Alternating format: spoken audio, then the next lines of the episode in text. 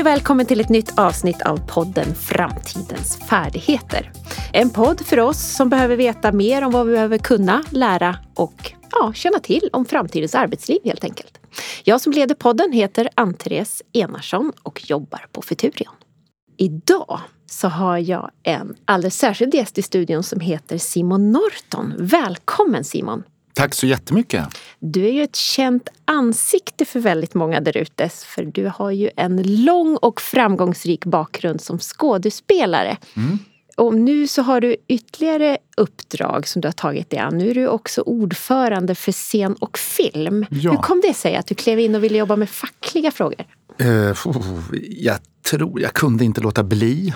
Alltså jag har ju suttit i förbundsstyrelsen i 20 år drygt, 25 snart. Och jag har nog alltid haft en klåda i fingrarna att lägga mig i och vara med och lösa problem och sånt när jag ser dem.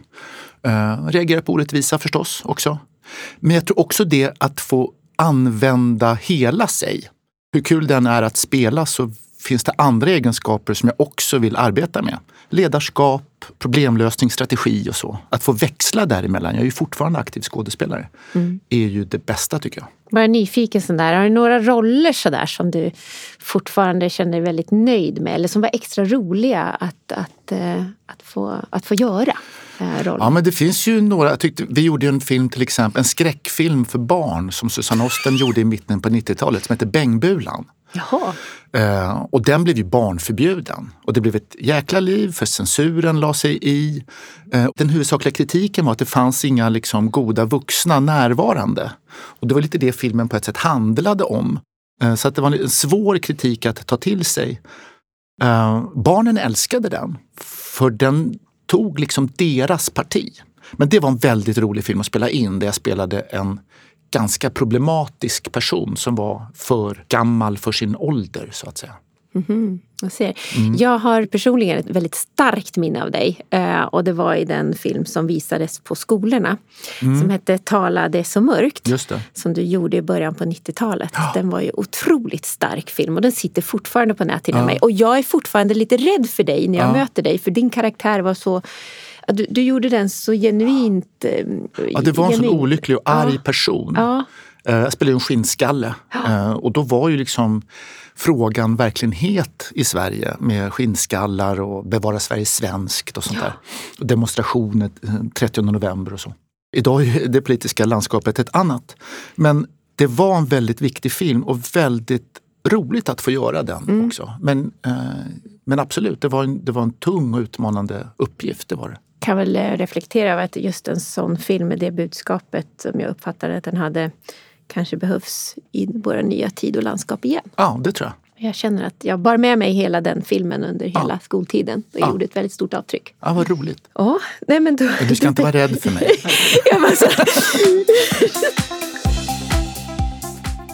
I vår podd så pratar vi mycket om yrken som förändras och vad mm. vi behöver lära oss för att kunna behålla våra jobb när de förändras eller helt enkelt försvinner.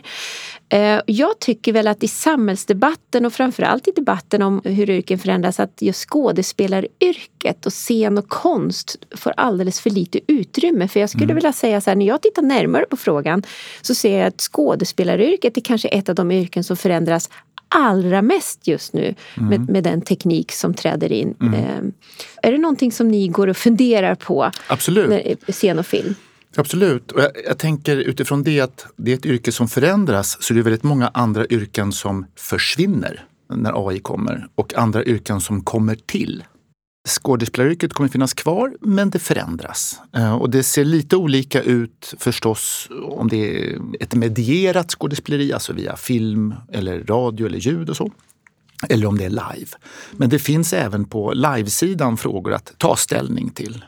Kan vi ge några exempel för våra lyssnare här hur mm. eh, liksom AI påverkar skådespelaryrket? Då?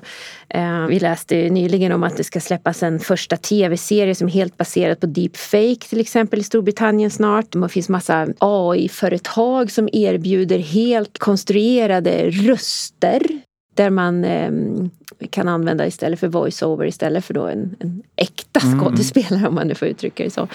Um, vad... Alltså jag tror, alltså AI är ett sånt otroligt stort område och det finns ju mycket som vi tack vare AI kan göra nu mm. med film och liknande. Jag var såg Avatar tvåan till exempel nu för inte så länge sedan. Uh, som jag tänker mig var en väldigt tråkig film att spela in. För jag kan tänka mig att de är i ett grönt rum hela tiden med små dioder på kroppen så jag gör någon sorts motion capture som det kallas. Och sen är allting digitaliserat. Ehm, men utan modern AI-teknik så hade de inte kunnat skapa de här miljöerna och de här karaktärerna där vissa karaktärer blir större, andra blir mindre och de rör sig mellan världar. Men sen så finns ju också den aspekten som du lyfter in, att man ersätter skådespelare med eh, digitaliserade mm, bilder eller att man reproducerar dem och att man alternerar en eh, performance så att säga. I USA har man varit väldigt orolig för att till exempel, eh, säg en skådespelare som Tom Cruise, man kommer ha ett behov av hans filmer även om 50 år. Eh, och så gör man en datagenererad kopia av honom som han fortsätter att agera i det här universet, säg Mission Impossible. Eh, fast han för länge sedan inte längre finns. Så att man gör nya filmer med en, en, en digital Tom Cruise. Så han får liksom evigt liv? Ja, och det ser ut som att det är analogt så att säga, att det är ja. riktigt. Men det är en helt digital produkt. Och han blir aldrig äldre heller? Han blir aldrig äldre. Och han går aldrig i pension. Men får han ersättning för liksom det här? Ja, så att det vi engagerar oss nu mycket som, som fackförbund, inte minst internationellt, där vi också samarbetar förstås med de amerikanska förbunden som ligger i, i framkant här, det är ju rättigheterna. Mm. Vilken rätt har jag till min röst, eh, till mitt ansikte och till de eh, framställningar som jag har gjort tidigare? Vi såg ett exempel nu på till exempel att han som har rösten till Darth Vader i eh, Star Wars-världen, ja, han sålde sin röst. Eh, så att de kan fortsätta att ha med Darth Vader i kommande produktioner med samma skådespelares röst fast den är numera helt digitaliserad. Man kan alltså med den inspelning man har få, inte skådespelaren, men den digitala versionen att säga vad man vill fast med den originala rösten. Och just på röst och ljudsidan går det ju fortast. Det är där vi ser de stora inkliven nu, vilket får enorma konsekvenser. Vi har ju länder som har eh, mycket dubbing till exempel. Vi har inte riktigt dubbing på samma sätt i Sverige, men där man dubbar allt. Alltså man översätter, man, har en, ett, eh, man spelar in nytt ljud ovanpå. Just det. måste ju vara en stor sysselsätta väldigt många. Mm. Ja. I länder som Tyskland, Spanien och sådär, där man, man, man dubbar allt. Så det mm. finns en skådespelare, han gör allting som är Sylvester Stallone. Han är den tyska Sylvester Stallone. Ja. Men det man kan göra nu det är att få Sylvester Stallone att med ett knapptryck prata tyska. Eller rumänska. Eller finska. Så att det är fortfarande Sylvesters röst. Men man kan byta språk. Och man kan också då ändra mimiken på skådespelarens ansikte. Så att den, så att den trycker på den finska versionen så hänger munnen med och pratar plötsligt finska med Sylvesters röst. Och det är en helt digital produkt där det går, där går det otroligt fort. Ja. Och det, det sätter ju förstås hela dubbindustrin eh, på undantag. Eh, beroende på vad publiken vill ha och hur bra det blir. Ja, och det ser man ju liksom den här oron kring, kring just eh, röstskådespelarna. Vi, vi tittade på era motsvarande fackförbundet eh, i, i Storbritannien, som Equity tror jag mm. va? Där hade, de hade gjort en undersökning bland sina medlemmar som sa då att upp till 93 procent av röstskådespelarna kände att AI utgjorde ett hot mot mm. deras yrkesutövande. Mm. Och det är det. Ja. Uh, och där måste man ju Alltså jag tänker att många yrken har ju försvunnit med ny teknik genom århundradena. Eh, och de engelska fackförbunden har också en tradition att kanske mera, jag säger inte att de gör fel, men att skydda jobben. Och är då ganska... Eh, vi, vi, vi är kanske mer satsa på kompetensutveckling och Eh, att vara där våra medlemmar är och teckna hållbara avtal även när ny teknik kommer in. Men det är klart att försvinner en hel yrkeskår så, så, så blir det intressant även för ett fackförbund att se vad är det som händer? Vad får det här för konsekvenser för arbetsmarknaden i stort? Men det går inte att förbjuda tekniken för att skydda jobben. Det ser jag inte som en framgångsrik väg utan det är snarare att hitta då ja, nya tekniker, nya eh, kompetenser för sina medlemmar. Mm. Det, det kommer bli mer och mer en marknad där man kan, man kan sälja sin röst. Och frågan är vilka konsekvenser får det? Eh, för hur länge? Till, till vad? Och vad är för möjlighet att återkalla min röst om jag ångrar mig senare i livet? Om jag som barn, om, om min röst såldes av mina föräldrar när jag var barn och sen så finns den liksom i varenda nyhetsinslag som en, eller eh, introt som någon sorts hej. Eh, jag vill inte ha det längre. Vilken rätt har jag att återkalla mina rättigheter? Alltså är det utköp eller är det licenser? rättighetsmarknaden kommer att vara, det är redan idag en djungel och en extremt växande business. Och det måste ju vara så, om vi vet att eh, röstskådespelarna, liksom 93 procent av dem är oroliga att de ska bli ersatta. Hur ser det ut i Sverige upplever du? Har ni gjort någon liknande undersökning bland era medlemmar hur oron eller tankegångarna går? Inte riktigt så noga, men, men vi börjar titta på det uppmärksammade mer och mer. Och jag tror att det finns en viss typ av röstskådespelare som är mer oroliga än andra. Vi ser också att det har varit en ökande industri de senaste åren med röstskådespelare. Bokbranschen har ju vuxit enormt med ljudböcker. Så det har varit en jättestor industri för många skådespelare. Så det har ju kommit nya yrken och blivit liksom en arbetsmarknad för många skådespelare. Som det inte alls var i samma utsträckning förut.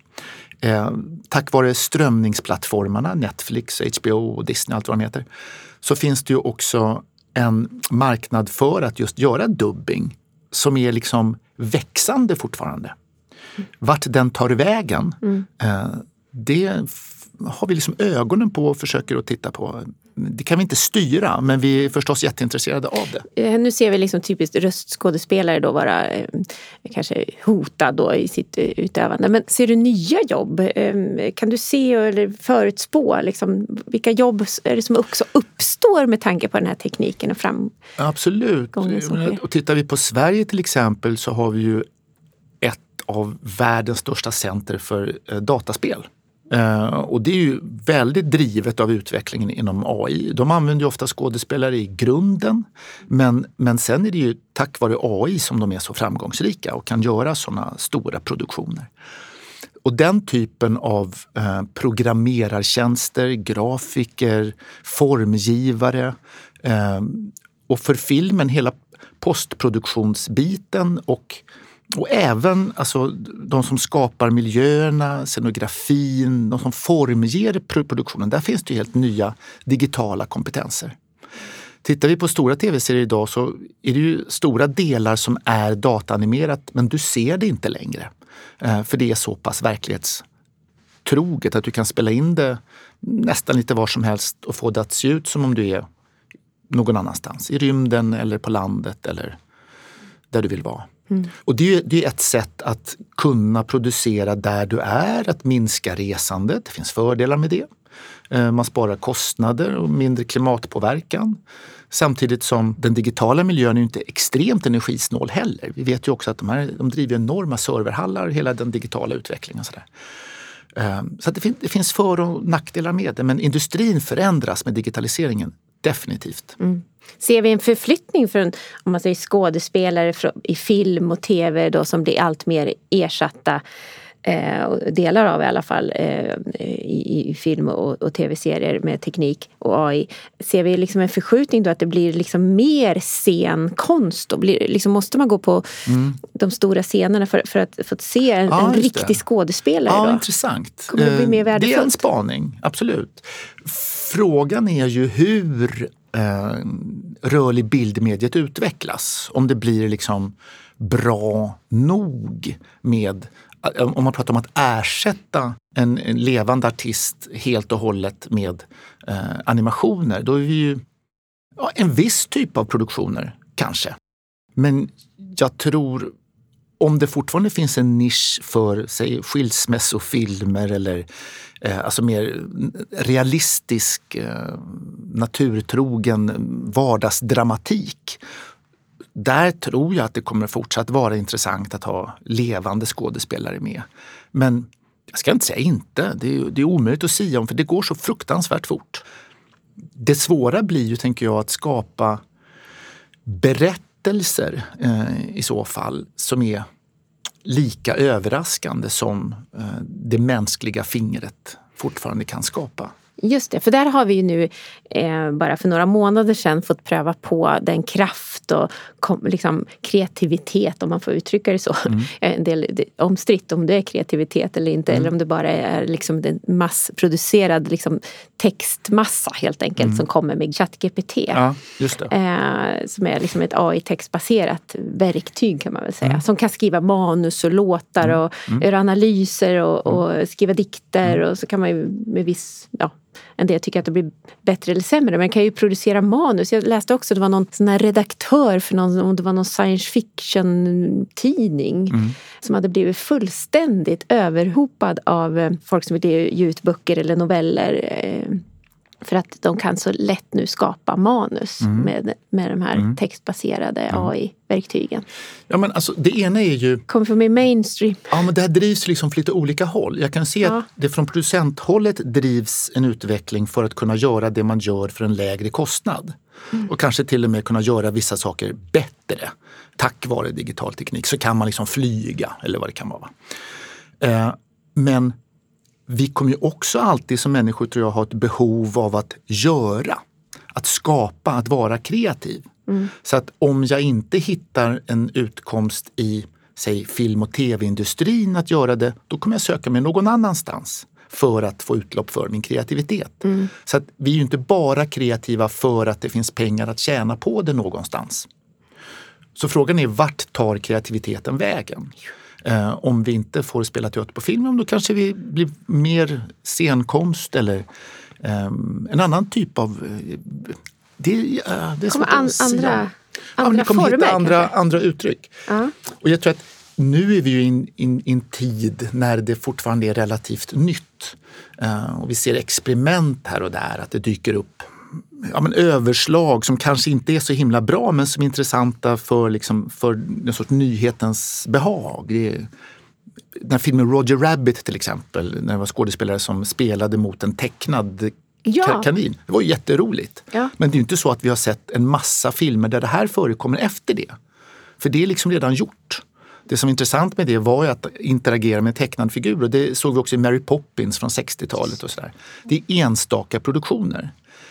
Det jag tror att vi kommer se mest av det är ju dels hur skådespelarnas ansikten eh, förskönas, föråldras, föryngras eh, utan att du som publik vet om det. Det såg vi i The Irishman till exempel som Martin Scorsese gjorde där Robert De Niro spelar sig själv både som ung och gammal. Där han då med datateknik är yngre i vissa tagningar och äldre i andra. Det var inte så snyggt. Men i framtiden så kommer det där att vara helt sömlöst tror jag. Det är där man kommer att se det mest. Mm. Eh, som ett retuschverktyg. Eller att man använder liksom vissa, deepfake till exempel. Det är ju, det är ju intressant men jag tror rättighetsbiten kommer att ställa sig i vägen för det. Det kommer inte gå att artisterna blir bättre och bättre på att teckna avtal där de äger sina uttryck. Det som blir utmaningen det är när man blandar två uttryck. Alltså när man bygger en algoritm av ditt ansikte och mitt. Mm. Vilken rättighet har jag då till det uttryck som blir? Har jag fortfarande? Kanske. Men om det, mm. vi blandar tre ansikten eller fyra, då är det snart någonting som inte längre är vi utan någonting nytt. Och det är det de här chattbottarna är till exempel. Det är en massa input, eller de här bildrobotarna som ja. skapar nya bilder. Det är en massa input av existerande bilder. Men det är så många bilder att det till slut inte går att härleda originalet och då blir det någonting nytt som inte går att skydda. Hur kan ni hjälpa era medlemmar under den här starka förändringen som sker bland era medlemsgrupper? Då? Vilket stöd ger ni när det gäller liksom det här med rättigheter och vägledning och rådgivning? Ja, jag skulle säga att just, just rättigheterna är väl det första jag kommer att tänka på. Vi har ett eget rättighetsbolag som förbundet äger till vilket medlemmarna har liksom, om inte överlämnat så i alla fall överlämnat ett mandat att förhandla om rättigheter. Eh, så att mina rättigheter ligger där. Eh, så att förbundet förhandlar kollektivt om rättigheter. Så vi har ju ett direktavtal med Netflix exempelvis. Jaha, det första fackförbundet i världen som tecknade ett sånt direktavtal där en produktion ger mer om den går bättre. Så att det är alltså inte bara buyouts, alltså där man betalar en gång och sen får man använda hur mycket som helst. Utan den genererar liksom intäkter kopplat till, till spridning. Eh, så det är väl det första jag kommer att tänka på, att mm. vi förhandlar rättigheter för, eh, och kollektivavtal så långt vi kan för våra medlemmar. Och sen gäller det att skapa också goda förutsättningar för arbetsgivarna att finnas i det här landskapet, för de är också viktiga för att våra medlemmar ska få jobb och ersättning framåt. Så att jag skulle säga att vi, vi följer det, men förstås rådgivning, eh, och inte minst när det handlar om internationella projekt där avtalen ofta ser annorlunda ut och skyddet är ett annat. Just eh, men jag tror rättigheter är helt centralt. Det är ju liksom Google, eh, Apple, Netflix, alla de här, alltså den största delen av deras kapital är rättigheter. Det är, det är det de vill ha. De vill ha rättigheterna för det de visar. Det är det som är, det är det de också kan sälja. Det finns liksom ingen hårdvara i botten. Ja, Apple har ju det. Men, men för, de, för, för många andra så är det liksom rättigheterna som är, mm. är viktiga. Mm. Men känner du att ni har den här starka förändringen som då är, eh, känner ni att ni är, som man i Storbritannien sa, att vi måste göra någonting för vi måste ha, en större och starkare röst i debatten? Är det någonting du känner också gäller för svenska scen och film? Ja, jag tror att det kommer att komma. Ja. Jag tror att det kommer att bli en, en, en stor fråga de kommande åren. Eh, vi är inte riktigt där än. Vi ligger lite efter, ja, lite efter vill jag inte använda mm. som ord, men jag hör att du använder så jag hakar mm. på. ja, men de har liksom en, de har en mycket större eh, film och dramaindustri i Storbritannien som är ganska sammanväxt med den amerikanska industrin. Eh, vi ligger liksom lite, det, är en annan typ av ekonomi kring både eh, mm. produktion och rättigheter där. Så där ligger vi lite efter. Men å andra sidan har vi en ganska stark rättighetslagstiftning i Sverige. Mm. Vi har upphovsrättsliga lösningar som är i mångt och mycket bättre än till exempel i USA där det är bara buyouts som gäller i stort sett rakt av. Eh, och där du kan få ganska bra dealar om du är namnkunnig och erkänd och så. Men för någon längre ner i hierarkin så, får, så står du lite ensam skulle jag säga. Mm. Uh, men jag tror att det kommer påverka oss mer och mer mm, as we go along. I synnerhet för uh, det audiovisuella. På scensidan så tror jag vi kommer se experiment fortsättningsvis. Men det är fortfarande så um, vad ska jag säga, outvecklat. Eh, och det finns, så lite, det finns för lite intresse tycker jag från, från arbetsgivarna för att vi ska sätta käppar i hjulet. Vi är också intresserade av en utveckling. Vi är intresserade av att digitalisering finns med som ett konstnärligt verktyg även inom scenkonsten. Det finns ju experiment där skådespelare live interagerar med skådespelare som är inspelade. Eh, vi kommer att se mer och mer exempel tror jag på att man samspelar med avatarer, alltså eh, digitala hologram. Eh, som den här ABBA-showen i London, men där man mm. blandar levande kanske och avatarer. Kanske som spelar i olika länder samtidigt men möts på samma scen. Um, alltså, nu fantiserar jag. Jag, ja, kan, jag kan se exempel mm. där man eh, via liksom VR-teknik hemma interagerar med skådespelare som är live. Så man kan uh, liksom, även som ja, en lekman och amatör Det skulle ju vara rätt roligt alltså, om du går in i liksom en VR-miljö ja. där några faktiskt är på riktigt och där några kan sitta i ett live-rum och sen så kan några delta digitalt med avatarer. Uh, och sådär. Vi, vi, kommer att se det tror jag. Eh, vi jobbar mer och mer hemifrån och då behöver vi bättre och bättre VR-verktyg för att interagera med arbetsplatsen och sådär. Eh, vi kommer jobba från olika länder, med olika länder. Eh, mycket av den här tekniken finns redan idag. Men eftersom vi är människor så är vi heller inte alla lika intresserade av det här. För, för det betyder också någonting att som vi nu sitta fysiskt och titta på varandra. Den fysiska närvaron har också visat att alltså vi har ju spegelneuroner i huvudet. Det är det som gör att om du gäspar så gäspar jag. Det smittar. Ja. Och mm. ser vi någon gäspa på en, en tv-skärm jämfört med när vi ser det live så är det 70% mer spegelneuronsaktivitet om du ser det live. Och det där tänker jag talar fortfarande för behovet av det fysiska mötet. Men ju bättre den digitala tekniken blir, eh, desto mer aktiverar spegelneuronerna så att säga, även med en avatar eller eh, någonting inspelat.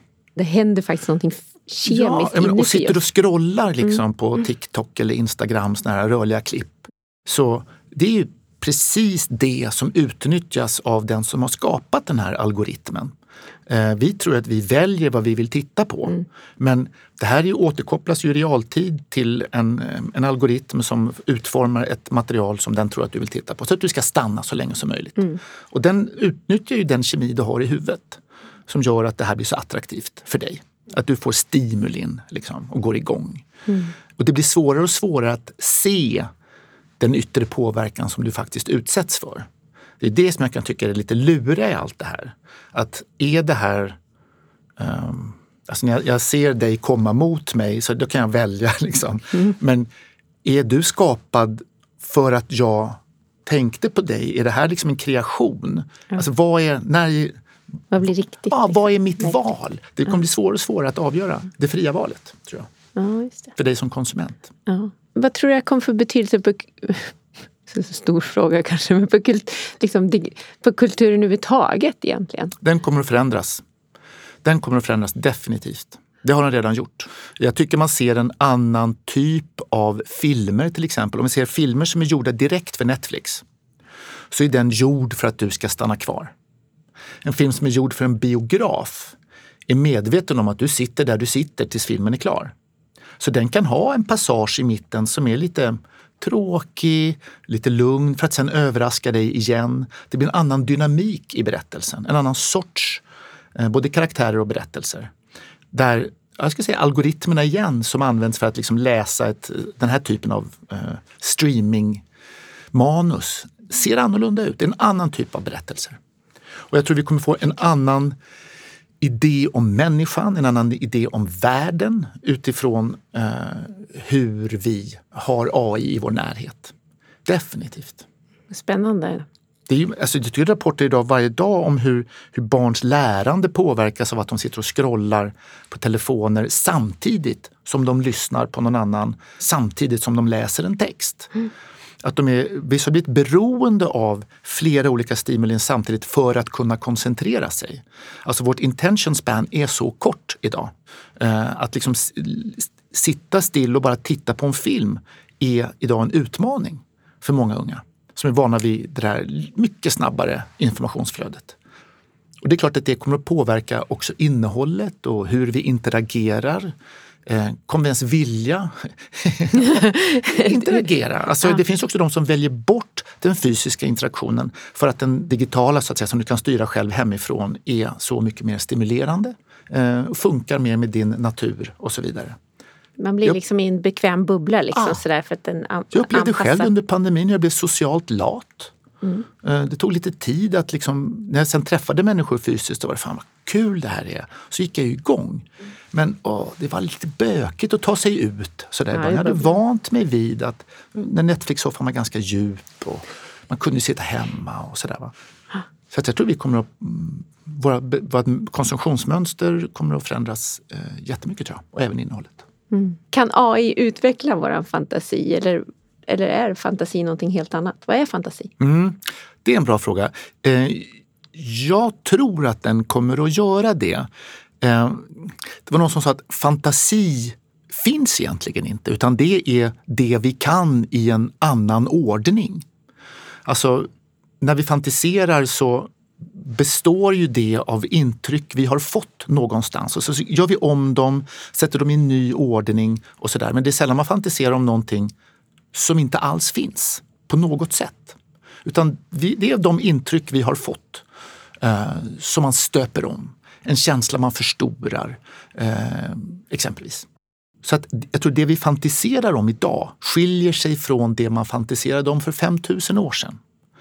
Eh, lyssnar man på eh, jag lyssnade på en, en, en podd som handlar om det hur människor tänker i olika tider. Alltså den egyptiska människan tänkte på ett annat sätt. Om världen, om döden, om nästan, om sig själv, eh, om det som fanns i närheten och så vidare på ett sånt radikalt sätt att det är svårt att bara säga att de inte kunde det vi kunde eller så. Va? Utan mm. man har en helt annan bild av världen. Och på samma sätt för 2000 år sedan. Och jag tror det vore förmätet att säga att vi är i slutet av vår utveckling. Vår världsbild kommer fortsätta att utvecklas utifrån vad vi konsumerar. Mm. Så desto viktigare att ha en koll på vad det, vad det här flödet består av och vem som skapar det. För det blir mindre och mindre vi som skapar det vi konsumerar. Det är styrt av oss fortfarande i den bemärkelsen att allt som algoritmerna fortfarande presterar är ju sånt som vi har matat in någonstans. Exakt. Men det är ju inte omöjligt att vi kommer till en punkt när de själva också börjar att aktivt skapa, tänka eh, eller fantisera. Eh, det vet vi ju inte än. Vi får se. Mm. Jag tycker det är oerhört intressant att höra hur just skådespelaryrket förändras och hur det förväntas komma förändras. Mm. Och, att det, eh, och jag hoppas att vi kan fortsätta föra den här diskussionen framåt. För jag tror att det finns mycket att lyfta i debatten. Så tack för att du kom. Tack för att jag fick komma och fantisera.